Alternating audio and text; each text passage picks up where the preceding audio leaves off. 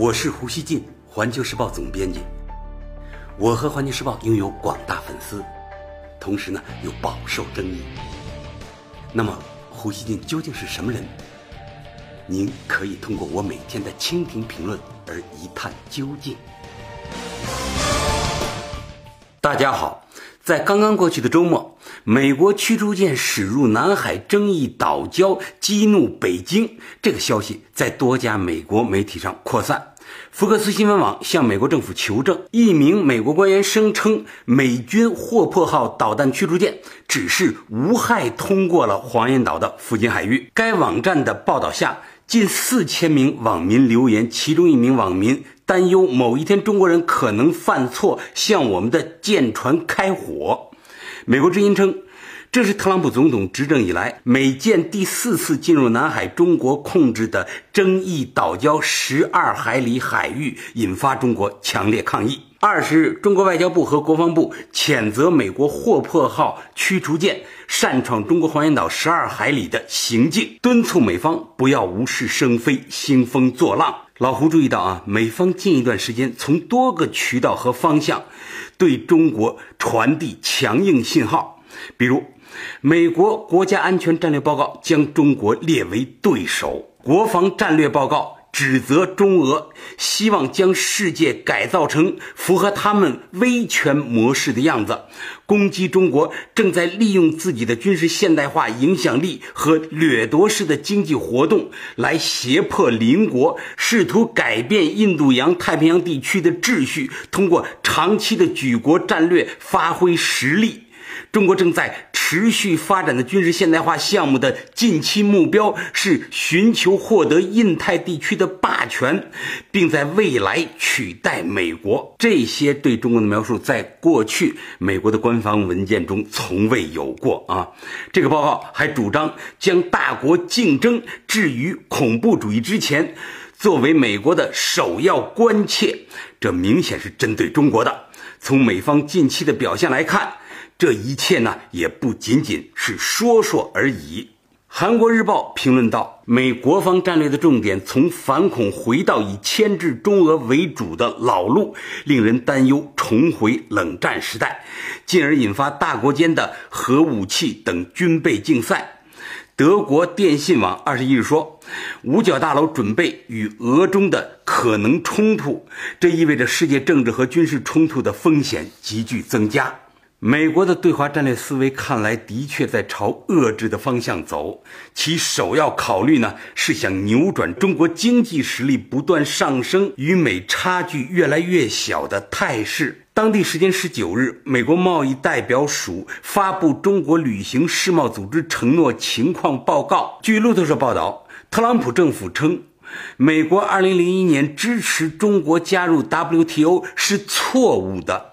因为中国入世所达成的条款未能迫使北京放开本国经济。报道称，美中贸易紧张态势持续恶化，特朗普政府准备采取行动以约束中国所谓窃取知识产权的行为。据预计，美国政府将在未来几周就所谓的“三零幺”条款调查作出决定。英国《金融时报》评论说。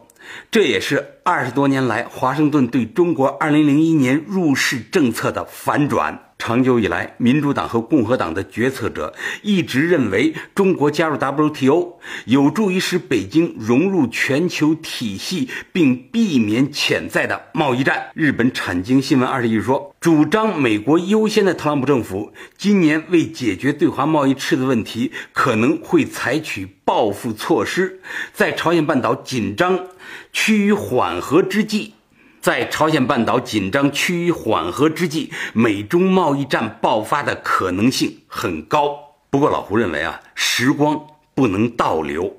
华盛顿虽然声称要在贸易上惩罚中国，但采取实际行动呢，它将十分困难。中国对美实行贸易报复的手段最多。美国财富杂志网站二十日刊文说，在特朗普执政的第一年中，他采取了温和的对华路线，掩饰了竞选期间“中国、中国、中国”的刺耳论调。但最近一系列的报道表明，二零一八年美中友好可能破裂。我们被告知，特朗普可能在朝核、南海知识产权、移民等问题上揪中国龙的胡须。文章还分析称，美中关系进入后接触时代。在经过一年的空洞谴责之后，特朗普对中国的威胁已经长出了真正的牙齿。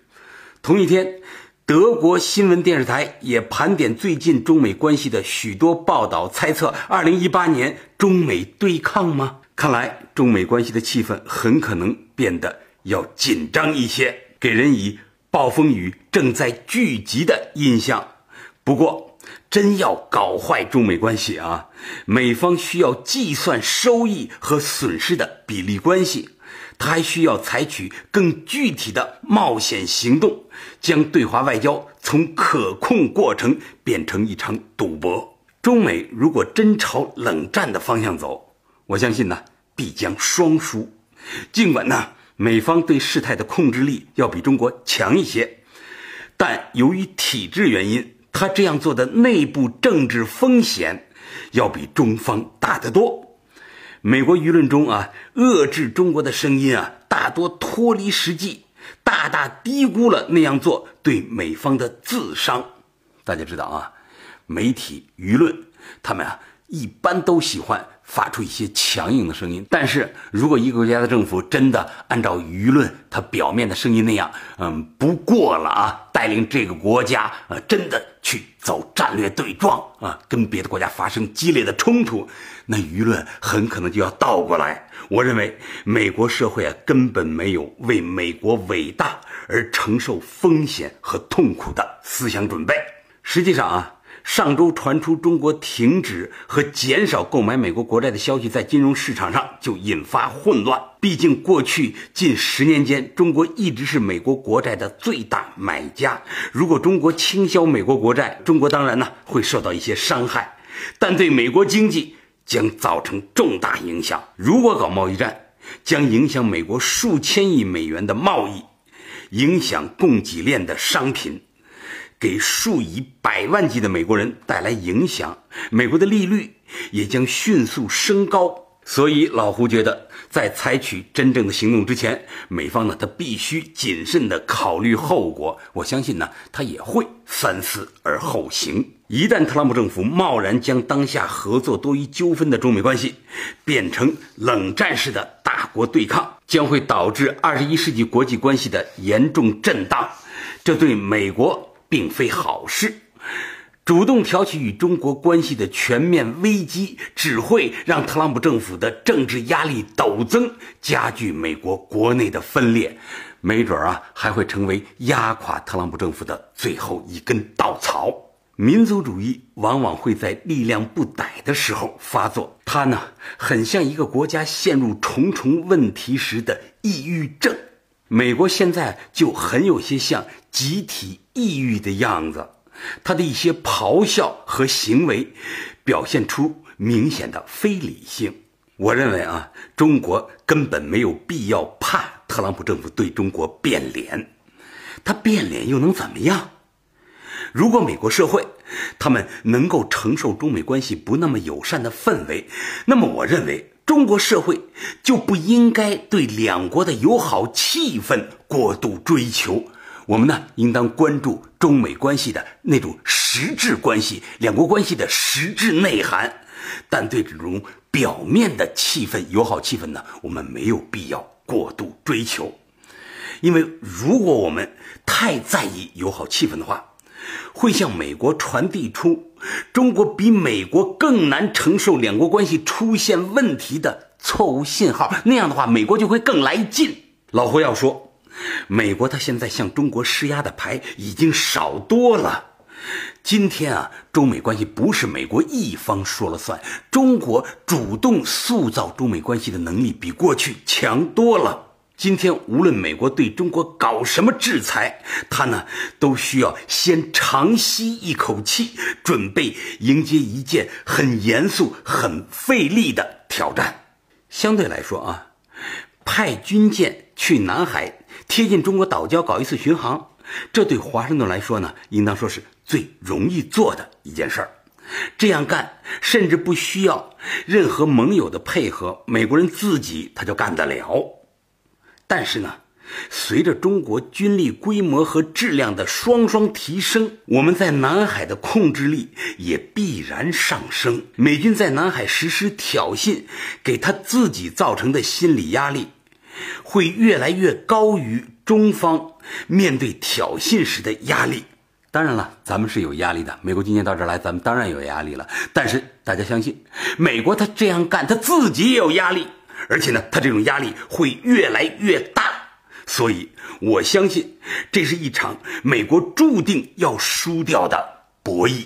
我只是在南海的这场博弈啊，南海周边国家极大缓和了围绕岛礁的争议气氛。比如，美军霍伯号这次在南海的行动，亚洲无人叫好。在马尼拉，菲律宾防长被问及是否清楚美军霍珀号的行动时，他说：“他们在行动前没有通知我们。”二十一日，非总统府发言人表示，菲律宾不会卷入美中在黄岩岛的对峙，美国可以寻求自己的利益。这番表态明显是与美国拉开了距离。所以，中国面临的挑战越来越集中在美方的挑衅上。解放军向南海派出更多舰只来应对这些挑衅，这不难做到。解放军的力量和国内支持都非常充裕。如果美军的挑衅强度继续增加，中方呢还有将南海岛礁军事化等后手。大家知道，南海的岛礁咱们都建设好了，但那上面没有军事化啊。咱们也修了一些设施，但是大量军机没有派过去啊，大量的导弹也没有派过去。岛礁上只有一些防御性武器。如果美国逼咱逼急了，咱们迅速可以说一夜之间就把南海那些岛礁全部给它军事化。那美国能怎么办呢？我告诉大家，他什么都做不了，他只能干瞪眼儿中国那样做。那样的话，对特朗普政府可以说完全是打他的脸啊！所以，特朗普政府他能不紧张吗？我告诉大家，他同样紧张。这样的博弈啊，最后绝不会给特朗普政府带来荣誉。最后，老胡想说啊，美国对华政策的强硬表现，实际上是一种焦虑中的紊乱。